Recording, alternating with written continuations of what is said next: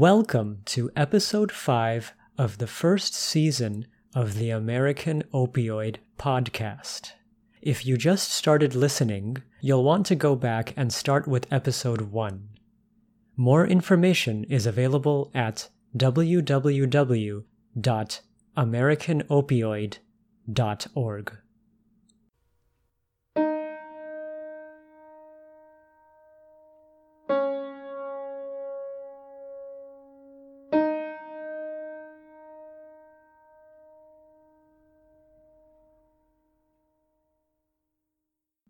Marjorie arrived at the pharmacy again at nine o'clock sharp for her refill.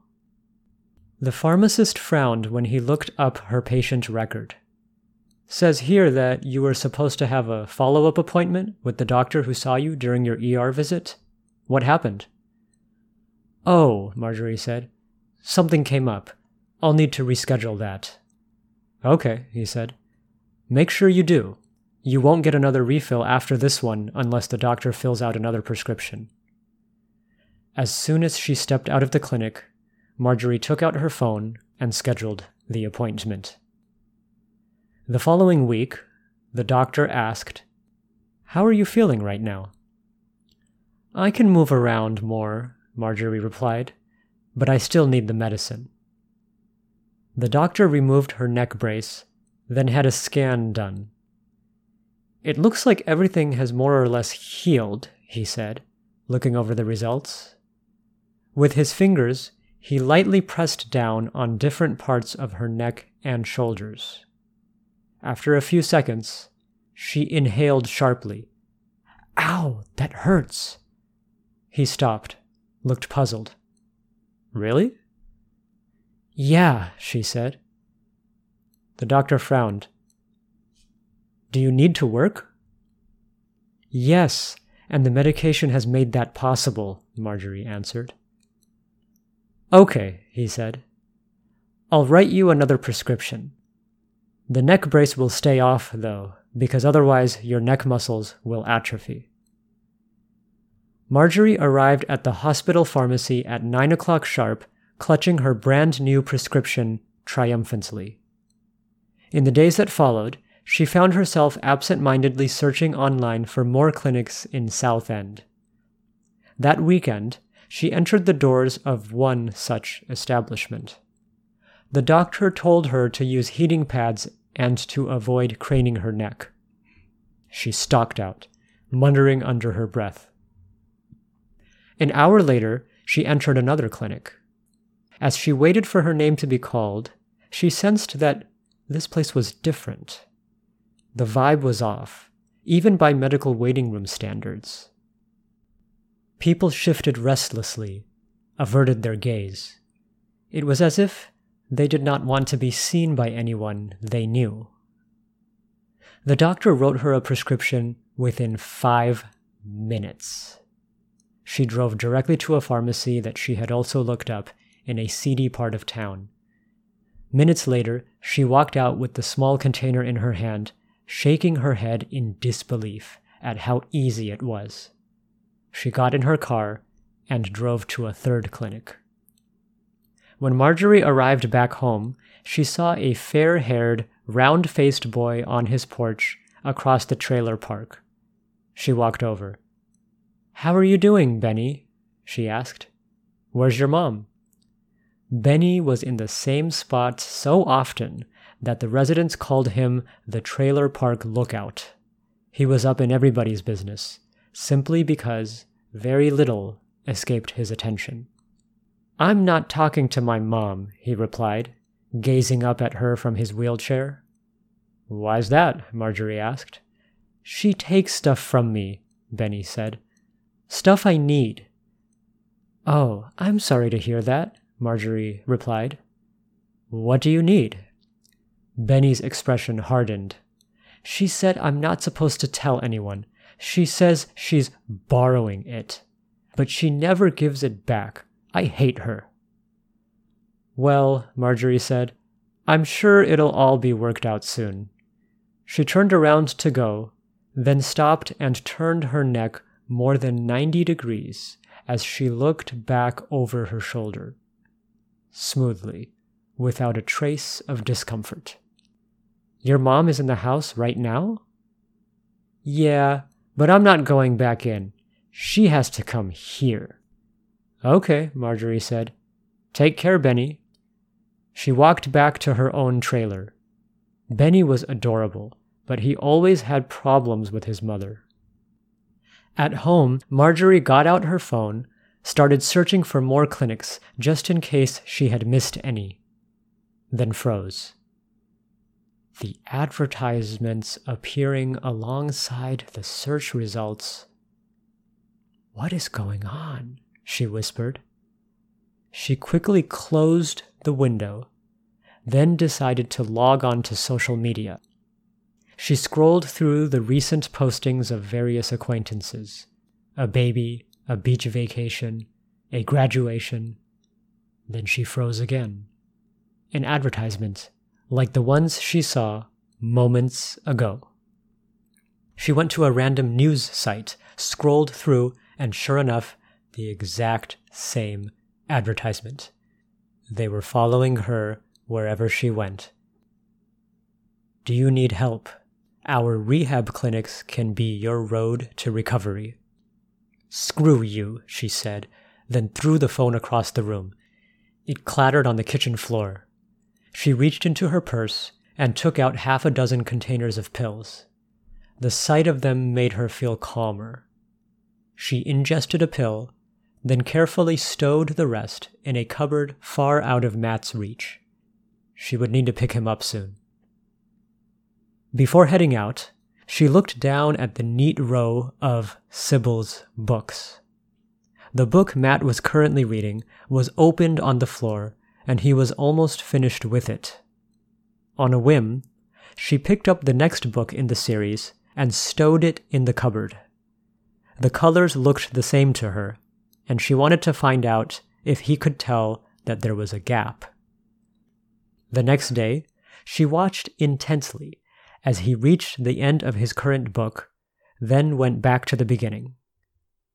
The following weekend, he finished his run-through of all the books he had completed thus far, and then went on to the next book that was not actually the next book.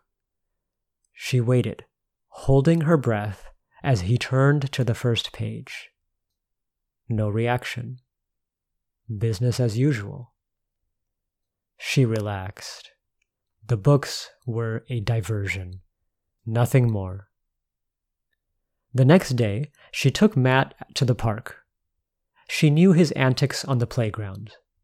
He would avoid the swing sets, the slides, basically everything that made it a playground. Instead, he would get down on his knees and smooth out the sand in front of him. Then, with the pinky finger of his left hand, he would start tracing random lines that crisscrossed with each other. He would sometimes dribble saliva onto his finger from his mouth before tracing a line, so that some parts of the sand appeared darker than others. He would trace so many lines and would intersect them so many times that by the end, it was difficult to tell them apart from each other, even with the differences in shading enabled by his saliva. Then he would jump up and down in excitement, pointing at the mess and looking at Marjorie eagerly, as if he had discovered something new. But this time, Matt was more aware of what was happening around him. A toddler was tossing a small orange ball around. He would throw it, then pick it up, only to throw it again, as if he were playing fetch with himself. Matt stared at the toddler, whose mother was nearby. At one point, the toddler appeared to lose his grip on the ball right before he intended to throw it, and it sailed behind him and rolled behind a slide. The toddler, befuddled, looked everywhere around him, and then started to wail. The toddler's mother went to the slide and kicked the ball so it was visible again. The toddler, upon seeing the ball, scampered toward it and cradled it in his arms as if it were a small stuffed animal. Matt pointed at the toddler's mother, looked back at Marjorie, and said, She didn't hit it. Marjorie gaped at him from the park bench. These were the first words she had ever heard him speak. You hit it. She didn't hit it, Matt said. His other hand was up at his neck, three fingers pressed lightly against his throat. You're bad. I want her to be mommy. You are very bad, mommy. Marjorie scrambled over to Matt, scooped him up, and started carrying him away, back to the car. He continued speaking into her ear in a disturbingly even tone of voice. Bad mommy. Bad, bad, bad, bad. That night, he refused to fall asleep next to her in the bedroom. Instead, he got up and wandered around, lifting the couch cushions, rummaging in the closet, trying to find it, what she had hidden. The next day, Marjorie called Tanya, Matt's former signing instructor. He spoke? Tanya asked. Yes, he did, Marjorie said. At the playground, for the first time ever. What did he say? Tanya asked. Yikes. Um, Marjorie said. Mommy, and some other stuff that was hard to make out. Ah, Tanya said. That's so cute. Marjorie remembered why she called. So, how is that possible? How can a deaf child even understand spoken English, let alone speak it? There was a pause. He must be reading lips. Many deaf children resort to that when they don't have a lot of access to people who can sign. It's a survival mechanism. Interesting, Marjorie said. Does that mean he could actually function in a non-deaf school? I wouldn't recommend it, Tanya said. The outcomes are not good.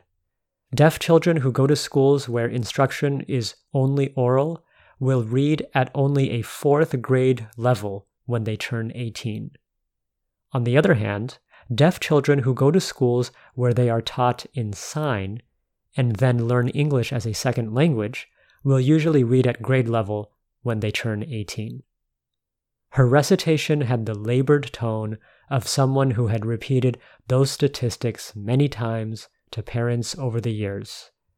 Parents who always wanted to hear something different.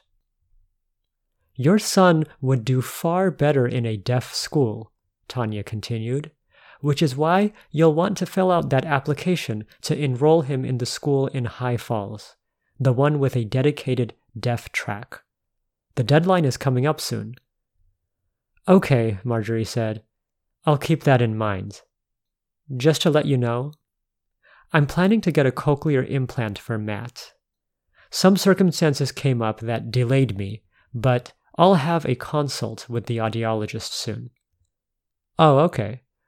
Well, for cochlear implants, the same principle applies. The sooner, the better. Yeah, I know, I know, Marjorie said, somewhat annoyed. The next call Marjorie made was to the audiologist's office. She spoke to the secretary and locked down an appointment. There. It was done. Later that day, when Marjorie picked up Matt from City Day Nursery and came home, the missing volume was on the floor. Marjorie, who had put it there, watched as Matt eyed it suspiciously. He moved toward it slowly, as if any sudden movement on his part might make it disappear again. He opened it to the first page. After a moment, a broad grin spread across his face. At bedtime, Matt refused to sleep in the bedroom again. Instead, he lay down on the floor of the living room, both arms wrapped around the book. She pleaded with him in sign, but he refused to budge. When she tried to pick him up and carry him to the bedroom, book included, he yowled and bit her arm, hard enough to leave an imprint. The medication was making her sleepy, and she retired for the night. Perhaps an hour later, she sensed a warm body on the mattress next to her. Turning on her phone light, she saw that it was Matt, with his arms still wrapped tightly around the book. Light off, he signed with his hands, then folded them back over the book. "You want to sleep here?" Marjorie signed. "What made you change your mind?" "Because monsters," he signed back. Marjorie smiled. At the end of the day, he was still just a four-year-old. Marjorie turned off her phone light, and he snuggled up against her. She stroked his hair and marveled at how the little runt could give her so much pain and so much happiness at the same time. Then disaster. Marjorie arrived at a pharmacy that Saturday with one of her prescriptions. The pharmacist entered the information into the system, then shook his head. "I'm sorry," the pharmacist said. "According to this, you've already had a prescription filled for this medication, which was written by a different doctor." Marjorie gulped. "I don't understand. Everything went through last time." "There's a new state law that just went into effect this week," the pharmacist said. "We had to implement a database that tracks prescriptions for opioid medications in order to prevent abuse and fraud. They passed the law after an investigation found that at least six counties in this state had more opioid prescriptions filled than people who actually lived in those counties. One of those counties was this one, in fact." Marjorie felt a tinge of panic. She needed to get out of there. Um, okay, I'll go back to the doctor and check. Thanks." As she hurried out, the pharmacist called after her. "Hey, miss, if you think you need some help, there are some resources we can refer you to." "Thanks," Marjorie cut in, "but I'm fine. It's just a mix-up. Nothing more." The same thing happened at the next pharmacy, and the next.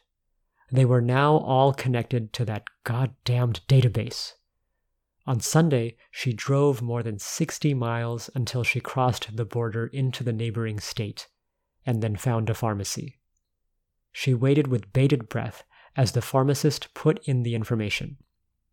After studying the screen, he headed around to the back, whispered to someone else. She watched, the adrenaline coursing through her, ready to bolt at any moment.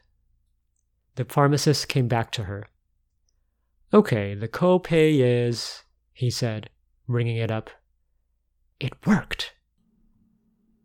She clutched the small bag happily, then headed to another pharmacy with the next prescription, only to be crushed. The pharmacist peered at his computer screen. "So it says here that you've already had a prescription filled for this, which was written by a different doctor?" "Oh, actually," Marjorie said, "I actually just recently switched doctors. Let me go check with them and sort it out. Thanks." She hurried out. As she drove back to her hometown, Regal, Marjorie started to cry, took a pill, and the tears stopped. She could stress out later. Right now, she wanted to smile and daydream on this lovely ride through the interstate, with the enormous trees whizzing by. Back in Regal, she dropped by Level Up before heading home. Walked inside, her eyes darting feverishly across each person there. "What'll I get you?" the bartender asked. "The usual?" "I'm actually looking for someone, an older gentleman. His name is Leroy. Do you know when he usually swings by here?" Marjorie said. The bartender blinked. "Leroy? The drug dealer?" "Weeknights, usually." He studied her appearance, frowned. "Lady, you don't seem like the kind of person who'd want to be one of his customers. You should get yourself some help while you still have a chance." "Go screw yourself," she said, and marched out. The bartender's laugh of surprise echoed behind her. Later that week, Marjorie sat in her trailer, brooding over her dwindling supply. She was terrified of what would happen when she ran out. She would not be well, and she wanted to stay well.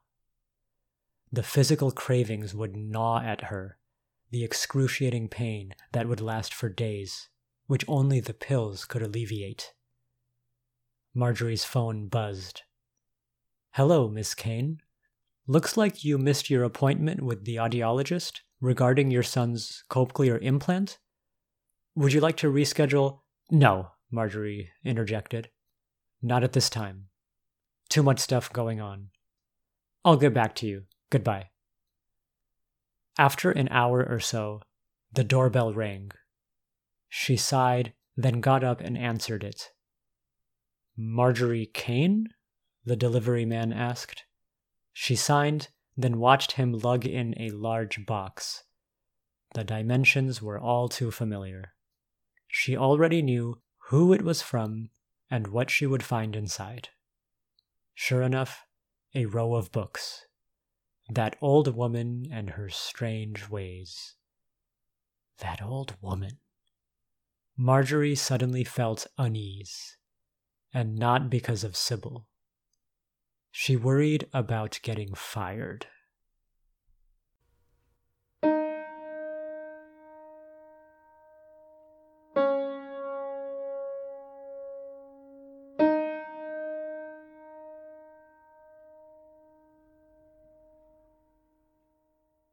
In the next episode, Marjorie becomes increasingly aware of the fact that her dependence on opioids could jeopardize her job.